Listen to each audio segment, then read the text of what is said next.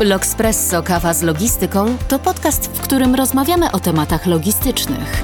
Przybliżamy kwestie związane z transportem i organizacją łańcucha dostaw oraz przedstawiamy aktualną sytuację rynkową, po to byś zawsze był na bieżąco dla swojego biznesu. Zapraszamy do wysłuchania.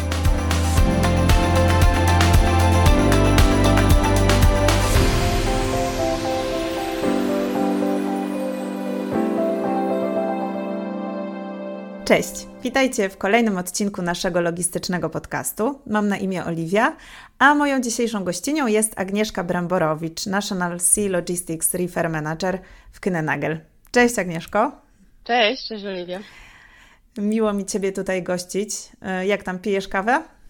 Jasne, piję kawę. Dziękuję za zaproszenie. Jest mi bardzo miło, że mogę tutaj gościć. Super. Agnieszka to ekspertka, która jest w tej branży od 16 lat i od samego początku swojej logistycznej ścieżki związana jest z Knenagel. Wcześniej pracowała 7 lat w Nowym Jorku, w naszej centrali, a od kilku lat mieszka w Poznaniu i zajmuje się stricte referami. No i dzisiaj zaprosiłam Cię dlatego, że chciałabym porozmawiać na temat bardzo Tobie bliski. Mamy wakacje, upały, Dlatego zwłaszcza w tym czasie transport chłodniczy wydaje się takim orzeźwiającym tematem. E, no i w naszej dzisiejszej rozmowie chciałabym skupić się przede wszystkim na specyfice tych wyjątkowych kontenerów, które muszą być przecież odpowiednio dostosowane, w zależności od tego, jakie produkty się nimi transportuje. E, z tego co czytałam, to nie tylko temperatura, ale przecież także wilgotność i wykorzystanie wolnej przestrzeni mają ogromne znaczenie w tych chłodniczych kontenerach.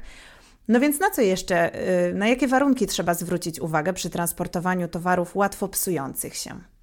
Hmm, generalnie może y, zacznę od kilku słów wprowadzenia. Y, jak wszyscy wiemy, niskie temperatury sprawiają, że żywność uzyskuje dłuższą trwałość, dłuższą przydatność do spożycia. Każdy produkt, który jest transportowany, ma swoją optymalną temperaturę. I ta optymalna temperatura powoduje, że na przykład w przypadku świeżych owoców one, e, ich dojrzewanie jest znacznie spowolnione. E, wspomniałaś o produktach łatwo psujących się, ale myślę, że należy też e, dodać, że w referach przewożone są też różne inne produkty, takie jak towary niebezpieczne, jak chemia, elektronika czy, czy towary farmaceutyczne, w tym leki i szczepionki. Myślę, że dla naszych słuchaczy może się wydawać zaskakujące, że w referach przywożone są towary niebezpieczne, ale tu jako ciekawostkę mogę dodać, że y, jednym z głównych produktów, które my osobiście przewozimy w referach z tych z towarów niebezpiecznych, to są baterie do samochodów elektrycznych. I takie baterie na przykład przewożone są w temperaturze 23 stopni, plus 23 stopni. Tu od razu przechodzimy do sedna. Pamiętajmy, każdy szczegół jest bardzo ważny. Nie powiedziałam plus 23, a to może mieć katastrofalne skutki. Y, Natomiast wracając do pytania, to za stan towaru, który odbiorca wyjmie z kontenera w destynacji, odpowiada szereg czynników. I, i to, to są czynniki, które leżą zarówno po stronie załadowcy, jak i po stronie operatora logistycznego i ostatecznie też po stronie armatora. I jest kilka bardzo ważnych czynników, które leżą po stronie załadowcy. I takie najważniejsze to jest samo opakowanie, e, rodzaj załadunku i zabezpieczenia towaru w kontenerze, i myślę, że tutaj warto pochylić się i spędzić i pochylić nad tym tematem. E, jeżeli chodzi o rodzaj opakowania, to producent czy załadowca tak naprawdę najlepiej zna swój towar. On wie, jakiego rodzaju opakowania on wymaga. E, dodatkowo powinien też wiedzieć, e, że na przykład w przypadku towarów mrożonych kartony mogą być bez otworów, ale już w przypadku produktów świeżych, jak na przykład owoce, w kartonach czy w opakowaniach plastikowych powinny znajdować się otwory, bo to zapewni cyrkulację powietrza. Jeżeli chodzi o sposób załadunku, to też jest kilka krytycznych punktów, o których nasi klienci, załadowcy powinni być świadomi. E, jednym z nich jest czerwona linia w kontenerze. W każdym referze znajduje się, zazwyczaj jest to linia w kolorze czerwonym, zdarzają się w kolorze czarnym. Jest to linia, której absolutnie nie można przekraczać przy załadunku, e, ponieważ to ona gwarantuje, że nieprzekroczenie tej wysokości zapewni cyrkulację powietrza w kontenerze. I to, I to w każdym kontenerze jest ta czerwona linia też? Tak, w każdym kontenerze reefer znajduje się linia, która wskazuje, jakiej wysokości nie można przekraczać podczas załadunku. I podobnie jest z podłogą. E, w reeferach jest podłoga aluminiowa i i również pomiędzy końcem tej podłogi aluminiowej a drzwiami jest przerwa. I tu jest też bardzo ważne, żeby nie ładować towaru tak, żeby nie, nie, nie może on absolutnie wystawać. Mhm. Nie może być na styk. Nie może być na styk, tak, absolutnie. Nie, ja wiem, że to kusi i że ładowanie na styk to są dodatkowe pieniądze, bo więcej towaru sprzedamy, więcej zarobimy, ale to wtedy przeczy idei reefera. Jeżeli załadujemy na styk i towar będzie dotykał drzwi, to znowu blokujemy cyrkulację powietrza. Co jest ważne, a o czym też się nie mówi, to jest też po stronie załadowcy, to temperatura towaru w momencie załadunku. Czyli y, jeżeli musimy pamiętać, i my to zawsze powtarzamy naszym klientom podczas rozmów, podczas szkoleń, zadaniem reefera jest utrzymanie temperatury. Zadaniem reefera nie jest doprowadzenie towaru do wymaganej temperatury. Czyli jeżeli chcemy ładować banany i banany wymagają temperatury plus 13, plus 13,5 stopnia, to nie ładujmy do kontenera bananów, które mają 30 stopni. No bo to mhm. jakby spowoduje, że reefer będzie musiał ciężej pracować, no i dłuższy okres czasu może zająć e, reeferowi doprowadzenie bananów do tej wymaganej temperatury. Y, ważna jest też temperatura w miejscu załadunku. To znaczy, jeżeli reefer dojeżdża do klienta i danego dnia mamy ładować towar, który wymaga temperatury załóżmy plus 5 stopni Celsjusza, jest bardzo gorąco, tak jak teraz, i na zewnątrz panuje temperatura plus 30 w słońcu, a klient y, w magazynie, w którym ładujemy, w takiej tej już części stricte załadunkowej, nie ma temperatury kontrolowanej. No to w tym magazynie jest też gorąco, prawda? I teraz podjeżdża tam reefer, zazwyczaj schłodzony, bo klienci oczekują, że ten reefer już będzie schłodzony do tej temperatury wymaganej. Otwieramy drzwi i to całe gorące powietrze pada do reefera co oczywiście spowoduje, że woda zacznie się skraplać na ścianach, woda się zacznie skraplać na suficie i reefer będzie mokry. A ta woda, która się skrapla, zacznie spływać na nasze kartony. No i także jest to ryzyko. Mm, no i co wtedy? Jak, no właśnie, jak wtedy, co, co wtedy zrobić? Znaczy, tutaj nic już wtedy się nie da zrobić. E, my sugerujemy klientom, żeby reefer, który jedzie na załadunek, jednak nie był schłodzony do tej temperatury, jeżeli w miejscu załadunku nie ma temperatury kontrolowanej. Aha, no jest to sugestia, no mhm. jest to tak i oczywiście decyzja zawsze należy do klienta, tak, bo to on dyktuje nam warunki i mówi jakie mają być ustawienia i kiedy ma być ten reefer włączony. My jako eksperci sugerujemy klientom, żeby tego nie robić. To, to, to są jakby czynniki po stronie załadowcy. Natomiast po naszej stronie, y, jako operator logistyczny, oczywiście jest też wiele rzeczy, które musimy wziąć pod uwagę, żeby zapewnić y, optymalne warunki do transportu tych produktów. I jedną z rzeczy, na które my zwracamy uwagę i musimy, musimy to robić, to jest transit time. Wiadomo, że im dłuższy transit time, tym krótszy shelf produktu, który dostarczamy. E, też zawsze zwracamy uwagę na to, e, jaki serwis wybieramy. To znaczy, biorąc pod uwagę na przykład produkt bardzo drogi, jak szczepionki czy leki, zazwyczaj klienci nie pozwalają na serwisy, które mają przeładunki, tylko chcą serwisy bezpośrednie. I znowu, to jest coś, co spedytor musi mieć na uwadze, bukując takie przesyłki. E, zwracamy uwagę na ubezpieczenie, czy towar, czy klient życzy sobie, żeby towar był ubezpieczony. E, no w przypadku świeżych produktów czy bardzo wartościowych produktów jest to rekomendowane. Znów decyzja leży po stronie klienta, natomiast my jako doświadczeni spedytorzy też takie rekomendacje udzielamy. No i wartość towaru. E, ponieważ w referach, jak wspomniałam, przewożone są również leki, które mogą być bardzo drogie, też zawsze na to musimy zwracać uwagę, ponieważ powyżej pewnego progu, jeżeli chodzi o wartość towaru, wprowadzane są specjalne procedury. Co jeszcze jest ważne i co wpływa na, na jakość towaru, który dopływa, no to jest sam reefer też. I to już jest oczywiście tutaj po stronie armatora, e, no bo stan reefera, od, od jego stanu zależy też wiele, tak? E, I tutaj armatorzy są zobowiązani do tego, żeby e, każdy reefer miał, waż, miał naklejkę, która świadczy o tym, że taki reefer przeszedł PTI, to jest tak zwany Pre-Trip Inspection. E, I taka naklejka świadczy o tym, że reefer jest sprawny, że został sprawdzony, że jest wyczyszczony i powinien teoretycznie być wolny od zapachów. Czyli każdy taki reefer musi być e, sprawdzony wcześniej, tak. czy sprawdza te wszystkie wymagania. Mhm. Dokładnie. Teoretycznie terminal nie powinien wydać naszemu kierowcy kontenera, który nie ma PTI. Natomiast oczywiście to znowu są błędy ludzkie, ktoś może zapomnieć o tej naklejce, ale tu mamy zabezpieczenie oczywiście jako Kyrenager. Nasi kierowcy również są zobowiązani do tego, żeby przed pobraniem kontenera z portu sprawdzić, czy taki kontener ma naklejkę, otworzyć drzwi, żeby sprawdzić, czy na pewno jest wolno od zapachów i czy generalnie jest czysty i wolny od uszkodzeń, widocznych uszkodzeń. Tak, nawet takie szczegóły jak zapach, o tym też nie pomyślałam, że przecież to również jeśli się transportuje owoce, a wcześniej było tam transportowane na przykład mięso. No to już mamy Albo problem. A jak, a jak, właściwie się usuwa taki zapach? W sensie to się jakoś, e, to też jest jakaś specjalna procedura?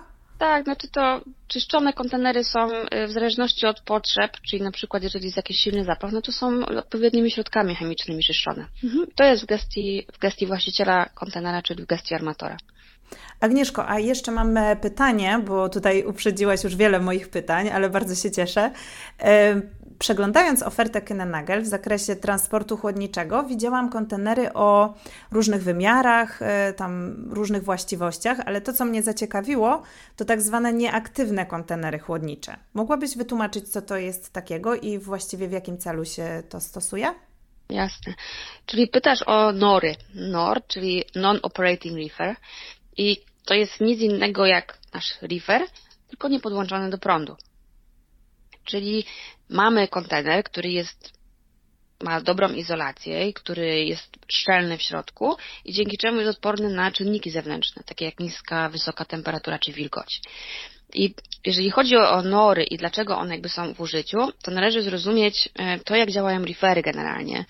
E, znaczy bardzo często mamy dochodzić do takich sytuacji, że eksportujemy towary z kraju, w którym jest bardzo dużo wysyłek referowych, na przykład z, z Kolumbii.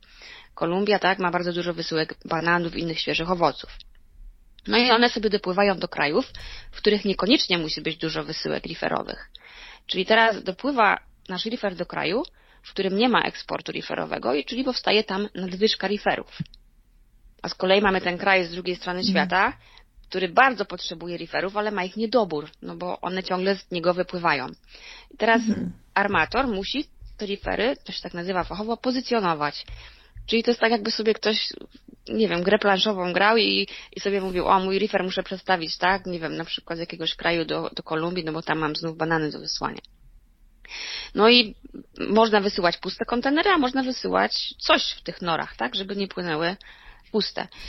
Tu ważne jest, myślę, dodać, że nie wszystkie towary oczywiście armator przyjmie do, do norów, no bo nie chce sobie tego kontenera uszkodzić czy zabrudzić, czyli takie rzeczy jak jakieś bardzo ciężkie załadunki, które mogłyby zniszczyć podłogę, czy towary z ostrymi krawędziami, które mogłyby uszkodzić izolację w kontenerze, e, czy towary brudzące bądź wydzielające ostre zapachy, towary sypkie, takie jak cementy, one na pewno nie zostaną przyjęte i zaakceptowane do bookingu e, w norze. E, tu ważny jest też, myślę, dla naszych słuchaczy, żeby zrozumieć, że do takiego kontenera NOR załadujemy trochę mniej towaru niż do zwykłego kontenera. No bo on ze względu na izolację ma mniej miejsca w środku. Tak? Czyli mhm. średnio y, załad możesz załadować tam około 23 palet y, euro do reefera, do zwykłego kontenera załadujesz o jedną paletę więcej.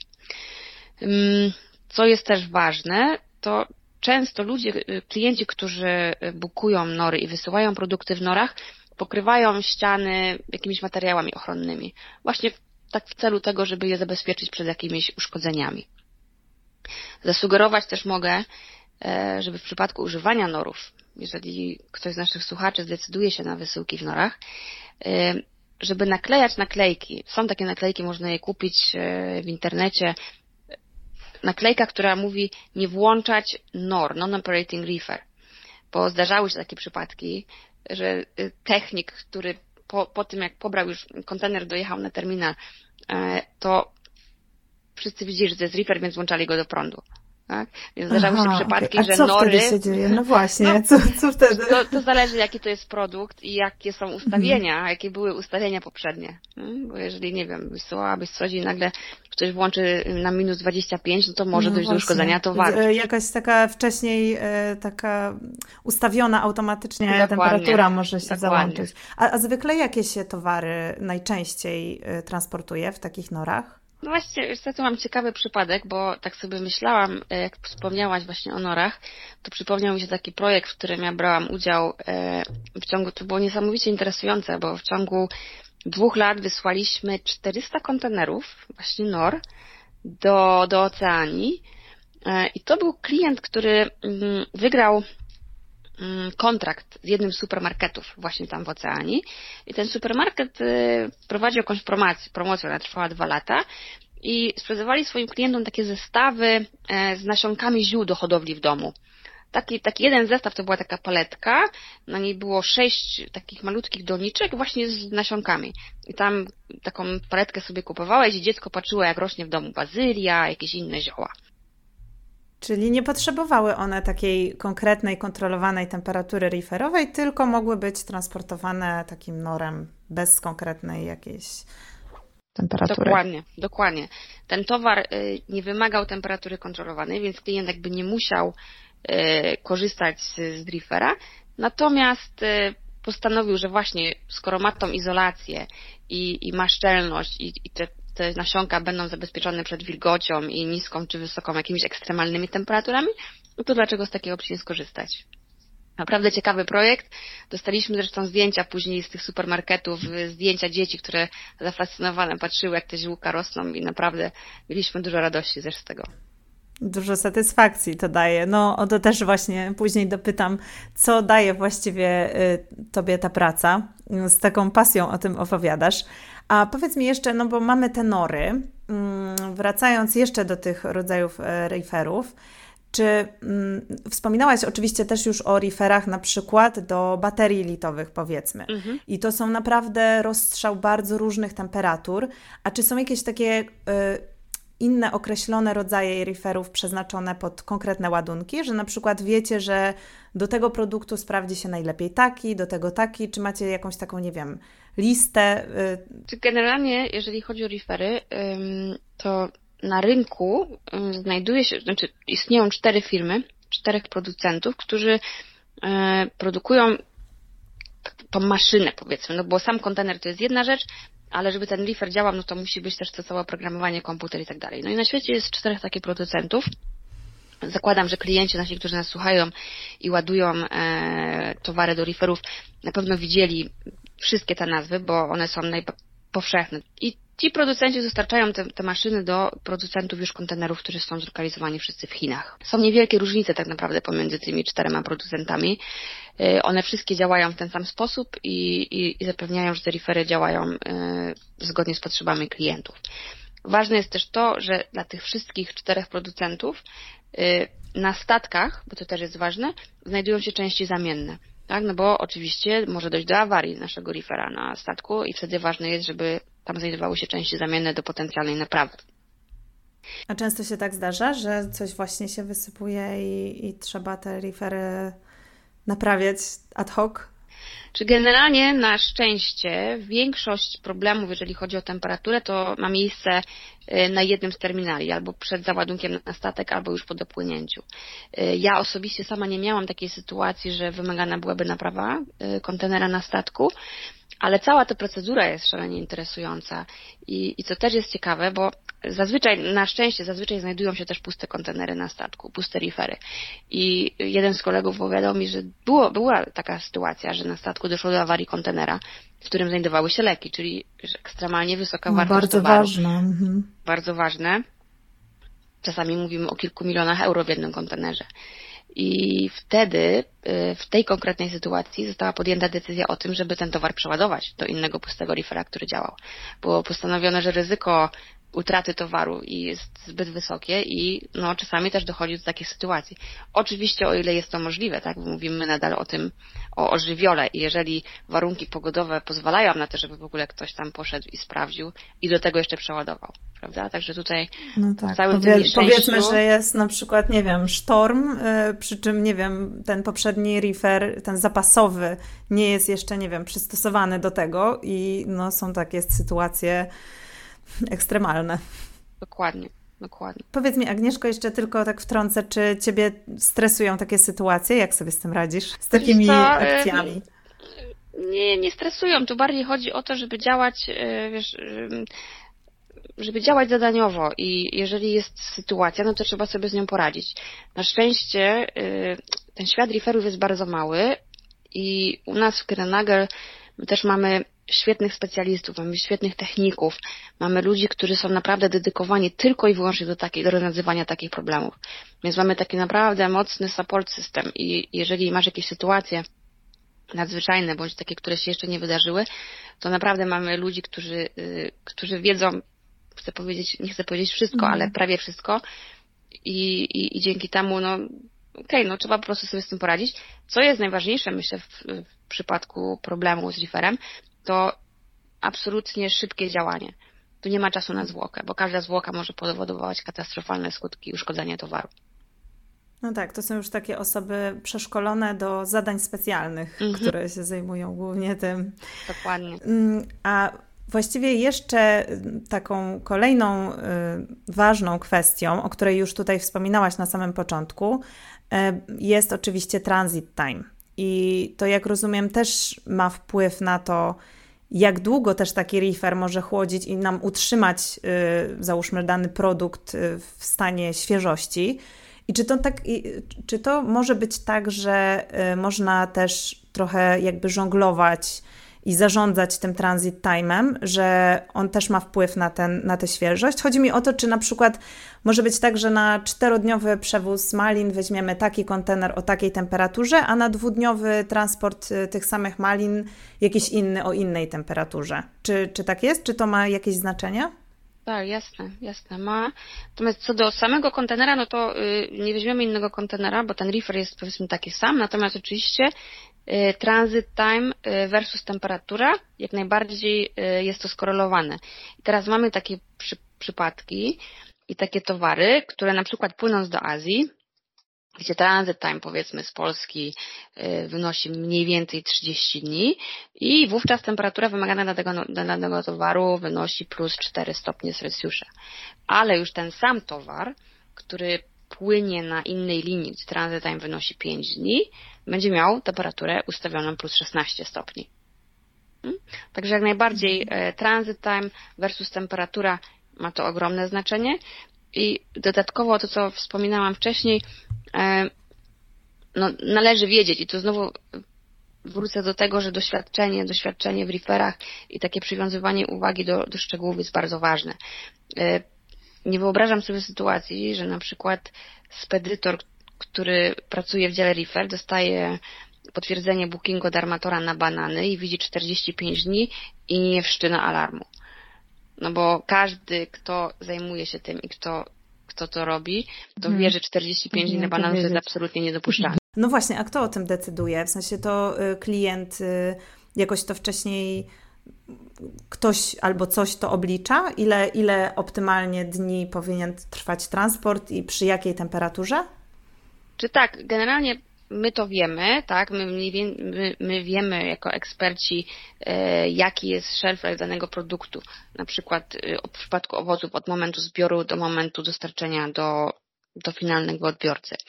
Więc tu my już jakby mamy to gdzieś z tyłu głowy, tak, i wtedy widząc na przykład potwierdzenie bookingu, na przykład dla tych wspomnianych wcześniej bananów, widząc 45 dni, no to wiemy, że to nie przejdzie, no bo te banany nie dopłyną.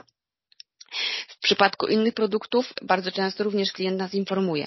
Ok, w przypadku y, powiedzmy świeżych jaj, które płyną do jakiegoś kraju, y, tutaj termin przydatności nie może przekroczyć 14 dni od momentu, e, kiedy ta kura to jajko zniosła, tak? Więc y, klienci bardzo często też określają e, i to, co mówiłam też wcześniej o tych serwisach pośrednich czy bezpośrednich e, i w swoich wymaganiach mówią nam konkretnie, że dla tego produktu na przykład przeładunek jest nie, niedopuszczalny i że musi to być serwis tylko i wyłącznie bezpośredni. Agnieszko, rozumiem, że reefer to w uproszczeniu taka duża przenośna lodówka, ale jak można zarządzać jej parametrami, takimi jak określona temperatura czy wilgotność? Jak działa system takiego kontenera? Tak, no to porównanie z lodówką jest, jest bardzo trafne. Każdy z nas mają w domu i, i wie, jak to działa. No i to jest prawie tak samo jest z referem. E, no on jest izolowany, tak jak już mówiłam wcześniej, jest on szczelny, czyli jakby te ekstremalne temperatury i wilgoć jakby nie wpływają na kontener. Kontenery reefer, co jest też charakterystyczne, są białe, zazwyczaj tak, no bo tu też znowu chodzi o promieniowanie słoneczne. Takim sercem reefera jest e, jego komputer tak, to są właśnie te komputery, o których wspomniałam, tych czterech producentów. Ten komputer jest jego sercem i to ten komputer jakby steruje całym, y, całym tym kontenerem i to on ma za zadanie zapewnić, że towar, który ma dopłynąć, załóżmy, z Polski do Azji, że on dopłynie tam w takim pożądanym stanie. Ten komputer y, jest ważny o tyle, że w nim znajduje się też tak zwany data logger. Y, data logger to jest takie urządzenie, które co godzinę rejestruje obecne ustawienia w kontenerze. Taki data logger przechowuje te informacje mm, zazwyczaj rok i, i tak naprawdę uzyskanie takich informacji z datalogera jest szalenie istotne, zwłaszcza w przypadku reklamacji. To znaczy, jeżeli na przykład kontener dopłynie do, do portu destynacji, okaże się, że towar jest zniszczony, no to trzeba dojść do tego, co się wydarzyło. I do dojścia do takiej, do tych odpowiedzi właśnie pozwala pozwalają te informacje z datalogera. Oczywiście tam nie... jest, rozumiem, temperatura, wilgotność, jakieś takie parametry. Dokładnie, mhm. dokładnie. Natomiast należy pamiętać, że y, właścicielem y, kontenera jest armator. Czyli właścicielem tych informacji, które są zapisane na datalogerze jest również armator i żaden z armatorów nie ma obowiązku dzielenia się tymi informacjami z nami. I zazwyczaj oczywiście nie chcą tego robić, zwłaszcza w przypadku reklamacji. Myślę, co, co ważne jest tutaj też, to warto dodać, zwłaszcza w dzisiejszych czasach, bo ja cały czas y, jakby y, próbuję zrozumieć to, dlaczego tak jeszcze jest, ale taki odczyt informacji z datalogera nadal y, jest w 100% manualny. To znaczy ktoś fizycznie, jakiś technik z danego terminalu musi pójść, musi zlokalizować ten kontener i za pomocą nie wiem, jakiegoś czytnika USB te dane ściągnąć i później przesłać do zainteresowanych osób. E, na no szczęście na, ta... Z czego to w ogóle wynika, nie? Że teraz wszystko jest takie zautomatyzowane, może jakiś brak zaufania do systemu? Do nie, nie, to się zmienia, to się zmienia, mhm. aczkolwiek powoli. Powoli, natomiast już na rynku jest coraz więcej tak zwanych smart containers, które właśnie pozwalają na ten odczyt już mhm. zdalny. Mhm. Także to się pojawia, natomiast no, oczywiście e, w miarę mhm. produkcji i tego, jak te nowe kontenery wchodzą na rynek, no to oczywiście będzie ich coraz więcej. Natomiast wszystkie przypadki, które ja miałam i gdzieś tam próbowaliśmy zdobyć informacje właśnie od, od armatora, to wszystko odbywało się manualnie. Dlatego e, czasami bardzo długo na taki odczyt czekasz, no bo ten kontener twój, który dopłynął i była gdzieś powiedzmy zgłoszona reklamacja, on już płynie gdzieś indziej. Czyli musisz czekać, aż on gdzieś indziej dopłynie, aż ten następny klient go rozładuje, zwróci pusty do portu i dopiero ktoś go gdzieś znajdzie i te informacje zdobędzie. Jeżeli chodzi o samo funkcjonowanie reefera, to, y, to już też wspominałam wcześniej, jakby warunkiem koniecznym do tego, żeby te warunki, żeby ustawienia zostały zachowane, jest przebieg, jest obieg powietrza. Tak, dlatego bardzo ważne dla naszych słuchaczy, dla naszych gości, którzy będą ładować refery, są te zasady o nieprzekraczaniu e, wysokości, o nieładowaniu na styk do towaru, do drzwi, mhm. no bo tylko wtedy my możemy zagwarantować, znaczy nigdy nie możemy zagwarantować, ale to jakby te podstawowe spowoduje, zasady. Mhm. Dokładnie, te podstawowe zasady są, są bardzo ważne. No Reaper oczywiście nie działa samodzielnie, bo on jest, jest zaizolowany i jest, jest szczelny, natomiast żeby on mógł zapewnić ustawienia, musi być podłączony do prądu. Tak? I takim źródłem prądu na, na odcinku drogowym jest tak zwany genset, a na odcinku, jak już dojedzie do, na terminal i, i dalej na statek, no to jest oczywiście podłączane do prądu. Teraz jeżeli chodzi o gensety, bo to jest też często pytanie, które y, dostajemy od klientów i które jakby sobie, na które próbujemy odpowiedzieć i też udzielić jakiejś naszej sugestii, e, to generalnie z gensetami jest tak, że to firmy przewozowe, które y, mają swoje samochody, albo one są właścicielami gensetów, albo y, wynajmują takie gensety od firm, które zajmują się ich wynajmem i serwisowaniem. I teraz taka generalna zasada mówi, że w przypadku produktów głęboko mrożonych Genset powinien być w użyciu, jeżeli transport drogowy przekroczy 8 godzin, a w przypadku produktów świeżych zaleca się e, stosowanie gensetu, jeżeli transport drogowy przekroczy 3 godziny. E, natomiast no, są też e, produkty takie jak leki czy świeże owoce, no, gdzie my zawsze sugerujemy użycie gensetu. Natomiast dodam tylko, że oczywiście to klient zawsze decyduje o tym, czy genset ma być w użyciu, czy nie tak jak o wszystkich mhm. ustawieniach, tak samo często się decyduje klient. E, Agnieszko, a mówiłaś też wcześniej o, mm, jak mówiłyśmy na samym początku, o tych warunkach, e, o tym, że temperatura, wilgotność, opakowanie, no i właśnie o tym opakowaniu, bo mnie cały czas nurtuje pytanie, jak na przykład przetransportować tak delikatny towar jak jajka. To jest To jest bardzo dla mnie ciekawe, no bo tam nie tylko temperatura i wilgotność, ale przede wszystkim no jak to, jak tego nie rozbić? Przecież to jest bardzo delikatne, to pokonuje tysiące kilometrów gdzieś przez morze. Jak to zrobić? Ja się uśmiecham, kiedy wspominasz jajka, bo to jest jeden z moich ulubionych towarów, e, bo tak naprawdę kiedy zaczęliśmy e, zgłębiać rynek e, świeżych jaj, to po pierwsze zaskoczyło mnie to, że Polska jest tak dużym producentem jaj w naszej części Europy. I później zaczęłam się właśnie zastanawiać, jak to jest możliwe, że te, te kruche jajka, które kupujemy w supermarkecie i, i często tam one przecież są, część z nich jest zniszczona, jak to jest możliwe, że one pokonują taką drogę i jak to się w ogóle odbywa? No ale okazuje się, że, no, że jest to możliwe. I tutaj absolutnie kluczem do, do sukcesu jest e, rodzaj opakowania i sposób załadowania do, do kontenera. E, no w przypadku jaj oczywiście są stosowane specjalnego rodzaju kartony, które mają nieco mocniejszą strukturę właśnie po to, żeby uchronić jajka przed zniszczeniem. E, natomiast ważny jest też sam załadunek, no bo trzeba sobie zdawać sprawę, że nadal są to, pomimo tego, że ten karton jest mocny, no ale jak już nim rzucimy, no to jest duże no ryzyko, że jajka, które się w nim znajdują, się zbiją po prostu. Mhm. Czyli ci technicy, w sensie te osoby, które załadowują ten towar, muszą też bardzo delikatnie się no z nim tak, obchodzić. tak, muszą mieć świadomość przede wszystkim, z jakim towarem mają do czynienia, no i że potrzebna jest trochę więcej delikatności niż zazwyczaj, tak?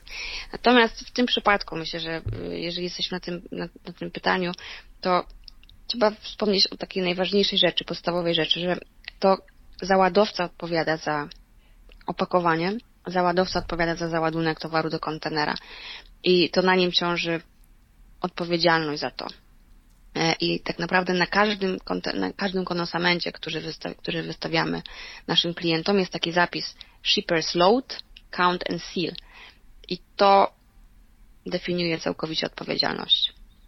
Mhm. I to musi się znajdować na każdym jakby transporcie, no właśnie, bo transport jajek i w ogóle takich delikatnych towarów, to musi być jakaś specjalna, rozumiem, naklejka, jakieś oznaczenie, prawda? Na Nie, na, na, na kontenerze nie ma, nie ma szczególnej e, mhm. informacji, no bo tak naprawdę jak już załadujesz towar do kontenera i go zamkniesz, no, tak, tak. no to...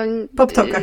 Nie, tak, i nie ma innej żadnej specjalnej procedury, no nie powiesz kierowcy, że ma unikać dziur na drodze, no bo nie uniknie. Nie powiesz y, kapitanowi statku, że ma unikać większych fal, bo ich też nie uniknie. No to już się nic nie da zrobić. Jak już wsadzisz swój towar do kontenera, no to już może jak mamy, na to, że on tam dopłynie. No, no, właśnie, bo jak mamy te fale, jak mamy, nie wiem, sztorm albo dziury, czy to też może wpłynąć na... Czy, czy, czy to jest tak, że jak już są super zapakowane do tego kontenera, to już nic się im nie stanie?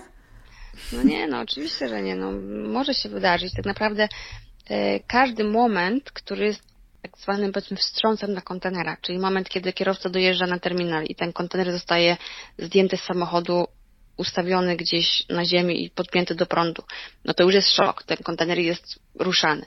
Następny moment znowu takiego wstrząsu to jest moment, kiedy go podnoszą i wkładają na statek, znowu szok. Później kolejny moment, kiedy zdejmują go ze statku i znowu gdzieś tam składają na terminal i on czeka na kierowcę.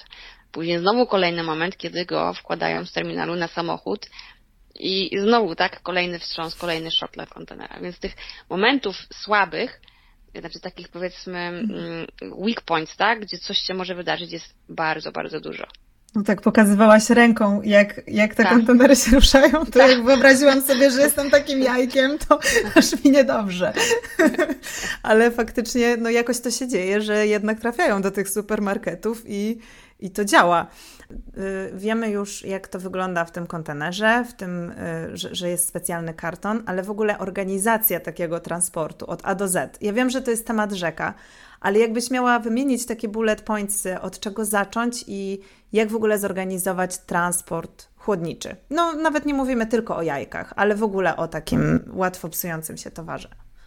Ja myślę, że generalnie, y, ja myślę, że generalnie zasadą dla wszystkich rodzajów transportów. Jeżeli któryś z naszych klientów e, chce zacząć eksportować jakiś towar za granicę, to taka święta zasada i, podstawowa rzecz, którą należy zrobić, to sprawdzić przepisy obowiązujące w kraju, do którego chcemy wysyłać. nie powinniśmy absolutnie zabierać się za eksport jakiegokolwiek towaru, jeżeli nie wiemy, jakie obowiązują przepisy w destynacji, e, jeżeli nie wiemy, czy potrzebujemy tam jakichś specjalnych licencji bądź pozwoleń, bądź e, nie wiemy, czy nasz towar będzie podlegał jakimś specjalnym kontrolom weterynaryjnym czy celnym. To są absolutnie aspekty konieczne i, i takie rzeczy, które powinien zrobić każdy załadowca zanim rozpocznie eksportować jakikolwiek produkt. Mhm, czyli najpierw po prostu sprawdzić kraj, do którego się transportuje. Zdecydowanie, mhm. zdecydowanie, bo nie, nie, oczywiście mm, możemy być producentem możemy eksportować już do jednego na przykład kraju, tak, załóżmy do Ameryki Północnej, a teraz postanowiliśmy, że chcemy rozszerzyć jakby e, portfolio naszych klientów, postanowiliśmy zacząć wysyłać do Azji no to to już zupełnie e, może wymagać innych pozwoleń, innych dokumentów, e, może wymagać zmiany opakowań. Naprawdę jest szereg czynników, które należy wziąć pod uwagę, zanim zaczniemy e, wysyłać. I to powiedziałabym, to jest taka pierwsza ważna rzecz. I dopiero wtedy, kiedy sprawdzimy to i, załóżmy, że załadowca już sprawdził wszystkie aspekty formalne, zwrócił się do nas z prośbą o ofertę, taką ofertę zaakceptował i otrzymał już od swojego klienta przedpłatę, no to wówczas y, i ma towar gotowy do wysyłki, no to zwraca się do nas już z prośbą o ten booking. Wtedy nasz spedytor, i tutaj tak naprawdę do tego momentu procedura jest bardzo podobna do towarów y, wymagających temperatury kontrolowanej i zwykłych. Wtedy nasz spedytor zaczyna taki booking procesować. I tutaj dochodzimy do sedna sprawy, a mianowicie do tego doświadczenia. Tak, bo taki spedytor, który otrzymuje booking y, na reefera, E, no to tutaj naprawdę ma dużo więcej rzeczy do zrobienia, takich dużo większych punktów do sprawdzenia niż w przypadku zwykłego kontenera. Bo tu naprawdę trzeba zweryfikować e, właśnie ustawienia, które sugeruje załadowca versus produkt. Bo znowu, e, jeżeli zobaczymy, że załadowca wysyła nam zlecenie i na przykład w bookingu namrożone mięso podaje plus 23, no to to też nikt tego tak nie mhm, zapukuje. Tak, to chyba jednak minus 23. Podniesiemy, dokładnie, ale to trzeba podnieść telefon i zadzwonić do klienta. Drogi mhm. kliencie, myślimy, że tu jest jakaś pomyłka. Więc takich rzeczy, mhm. które my robimy w przypadku bookingu referowego jest oczywiście dużo, dużo więcej niż w zwykłym kontenerze. E, tak samo na każdym następnym etapie, kiedy otrzymujemy potwierdzenie bookingu od armatora. Znowu, my to wszystko, wszystkie informacje, które nam przesyła armator, sprawdzamy, nawet nie raz, tylko dwa, żeby się upewnić, że informacja, którą dostaliśmy od klienta, pokrywa się z informacją, którą my wysłaliśmy do armatora i pokrywa się z informacją, którą my otrzymaliśmy od armatora. Mhm. Bo każdy. Wszystko, tak, to są ludzie, tak? To są mhm. nadal ludzie, to są systemy, ale też ludzie i gdzieś komuś się może pomylić i właśnie ktoś może wpisać plus zamiast minus, e, a jeszcze gorzej, jak ktoś pisze Fahrenheit zamiast Celsjusz. Dlatego to są bardzo, bardzo ważne i takie kluczowe rzeczy, na które należy zwracać uwagę.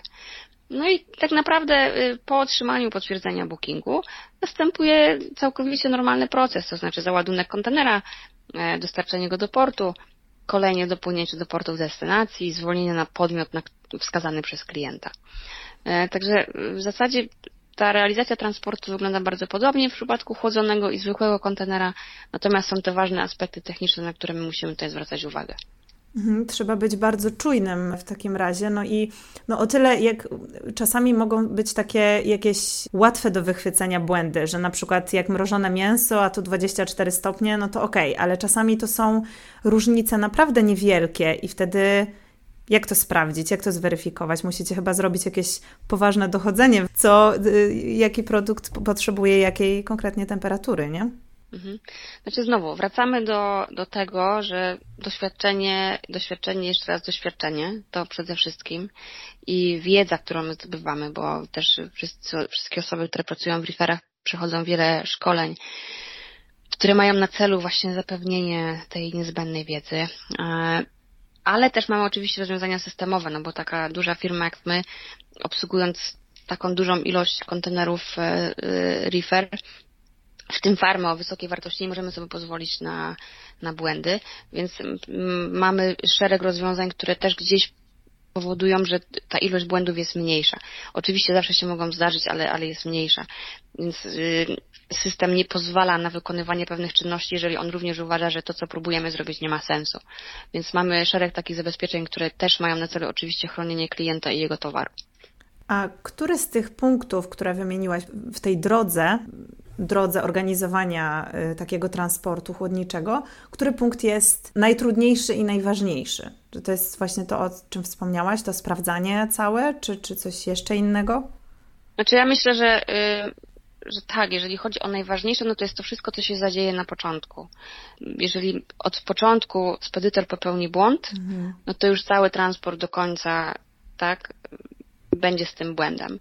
Jeżeli ktoś na początku wpisze niepoprawną temperaturę i nikt się nie zorientuje, to znaczy nikt, to znaczy terminal, to znaczy klient, to znaczy kierowca, no to dopłynie nam towar, który będzie do wyrzucenia, do kompletnej utylizacji. Więc zdecydowanie powiedziałabym że to wszystko, co się dzieje na początku, to sprawdzanie ustawień, weryfikowanie, czy na pewno ten produkt, czy takie ustawienia, sprawdzanie wartości tego towaru i ewentualne użycie specjalnych e, procesów, to to wszystko jest kluczowe. Mhm, czyli to najbardziej takie mozolna, mozolna praca i bardzo dokładna. A no, z tego co mówisz, to faktycznie wydaje się to bardzo ciekawe i bardzo nieprzewidywalne, no bo na niektóre rzeczy nie mamy wpływu. Nie mamy wpływu na większą falę, czy dziurę na drodze, czy na różne inne rzeczy. A co Ciebie najbardziej zaskoczyło, albo może właśnie wciąż zaskakuje w tej branży? Hmm. Co mnie zaskoczyło lub zaskakuje? Nie, nie wiem, czy coś mnie zaskakuje. Tak naprawdę yy, myślę, że generalnie praca w, tu konkretnie w transporcie ogólnie jest bardzo interesująca i, i tak naprawdę każdy dzień jest inny. No już szczególnie w referach, no bo yy, jeżeli masz z tyłu głowy świadomość tego, z jakim produktem masz do czynienia i wiesz, jak on szybko się może zepsuć, e, albo przewozisz leki i wiesz, ile one są warte, no to, to wszystko jeszcze dodaje smaczku trochę i pikanterii temu, co my robimy. I, i znowu, Taka adrenalina jakby, trochę. Adrenalina jak najbardziej. I, y, natomiast ta satysfakcja z tego, jeżeli, zwłaszcza jeżeli uda się rozwiązać jakiś problem, albo wiesz, że trochę przyczyniłeś się do tego, że ten towar jednak dojedzie do tego supermarketu i, i ludzie będą na przykład mogli kupić banany, no to ta satysfakcja jest ogromna i, i myślę, że wszystko tak naprawdę, co robimy i gdzieś tam ten stres oczywiście, który jest, to, to jednak e, cena i, i, i ta radość gdzieś tam klientów i ich docenienie jest, jest tego warte. No, ja pomyślałam sobie o takim ważnym towarze, jak na przykład właśnie leki czy szczepionki, które mogą uratować ludzkie życie, że to jest y, to jest też taka misja, która no na pewno to jest wielka satysfakcja. Mm, miałyśmy już tutaj różne towary, przewinęły się jajka, baterie litowe, yy, kwiatki, maliny. A jaki był najdziwniejszy albo najtrudniejszy transport, który musiałaś zorganizować? Mhm. Znaczy, myślę, że generalnie wszystko, co robimy w referach, e, traktujemy bardzo specjalnie i każdy produkt jest dla nas bardzo specjalny i, i, i nigdy jakby e, nie, nie przechodzimy nad tym, powiedzmy, do porządku dziennego i nie mówimy, a to po prostu, nie wiem, kolejny kontener z czekoladkami. Nie, nie ma czegoś takiego, bo to już jest czerwona lampka i że o, przyzwyczajenie i, i jakieś, wiesz, schematy i to może spowodować błąd. Więc każdy booking, każdy kontener jest specjalny. Ale jeżeli tak sobie myślę o tym, co było takiego już y, dziwnego albo zaskakującego, co przyszło nam wysyłać w referach, to na przykład jest to mrożone drewno. E, mamy takiego klienta, który co jakiś czas y, wysyła, tak, mrożone drewno mm, do jednego z krajów w Azji. Jest to mrożony porkiec konkretnie, taki ekskluzywny. I on na przykład płynie w temperaturze minus 18 stopni Wow, ale czemu? Po co, po co mrozić drewno? Dlaczego? Jest ono mrożone właśnie, żeby nie, nie wpływały na niego żadne czynniki atmosferyczne podczas podróży. I przypuszczam, że do, po dopłynięciu, jak on już jest rozmrożony, no to pewnie jest w dużo lepszym stanie niż byłby, gdyby płynął w zwykłym kontenerze albo w noże. E, co jeszcze? No ciekawa jest też, e, oczywiście już mówiłam o jajkach, o świeżych owocach, ale ciekawa jest też cebula, która też pływa świeża, świeża cebula. A z cebulą to należy i dlaczego jest ciekawa, myślę, bo ona ma ekstremalnie, jest ekstremalnie podatna na wszelkiego rodzaju uszkodzenia, na, na wilgoć, na pleśń, więc jest to towar, który e, rzeczywiście my realizowaliśmy ostatnio duży projekt importu świeżej cebuli no i wszyscy, którzy byli w to zaangażowani, no mieliśmy takie nieprzespane noce, gdzie był ten stres, że na pewno Takie niepozorne. Ona, no niepozorne, ale, ale martwisz się, bo chcesz, żeby to wszystko wyszło i żeby ta cebula trafiła w takim stanie, jak, jak powinna. E, więc to takie chyba e, takie ciekawe towary. No oczywiście wspomniałaś już o lekach, no to są zawsze e, takie niesamowite, bo właśnie, bo wiesz, że to, to jest misja i to płynie gdzieś do krajów, w których ta dana szczepionka czy lek jest oczywiście wtedy potrzebny. Mhm. Ale jak powiedziałam, każdy, każdy kontener jest dla nas szczególny i, i każdy traktujemy, jakby to był nasz pierwszy, jakby to był nasz mm, pierwszy tak, booking, tak. pierwszy booking w życiu. No tak, z jednej strony jakaś określona z góry procedura, ale z drugiej indywidualne podejście do każdego transportu. Agnieszko, a co najbardziej lubisz w tej pracy z referami?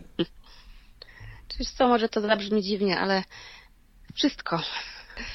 Ja pracuję generalnie, w, znaczy nagle pracuję 16 lat. Zawsze, yy, zawsze pracowałam w, yy, w dziale morskim. Refery robię też od ładnych paru lat i, i naprawdę lubię wszystko. Yy, a tak już ten, ten, ten dreszczyk emocji i to właśnie to taki ten znak zapytania rano, kiedy idziesz do pracy i nie wiesz, co tam czeka. Czy czeka reklamacja, czy czeka E, jakiś uszkodzony kontener, czy no, no, nigdy nie wiesz, tak? Co, co tego dnia będziesz, czym tego dnia się będziesz musiała zająć i jak zmienić swoje priorytety na dany dzień, bo coś pilnego się wydarzyło. No to to powoduje, że naprawdę nie ma nudy i, i że to wszystko jest po prostu fascynujące. Mhm. Lubisz, lubisz takie wyzwania. Lubię. Ale też pomyślałam sobie, że naprawdę trzeba mieć bardzo dużo cierpliwości i takiego. Mm, też spokoju ducha, że w razie takich nieprzewidzianych jakichś sytuacji zachować ten spokój i działać szybko i skutecznie, prawda? Żeby no, na przykład właśnie w takiej sytuacji, że y, kontener na, na statku nagle y, przestaje chłodzić, nie? Mm -hmm, mm -hmm. Tak, no na szczęście na to wszystko mamy procedury i wiesz jak reagować też, nie? To są takie, y, no powiedzmy, nie algorytmy, ale wiesz właśnie, że awaria na statku, to robimy to, to i to, kontaktujemy się z tymi, z tymi osobami.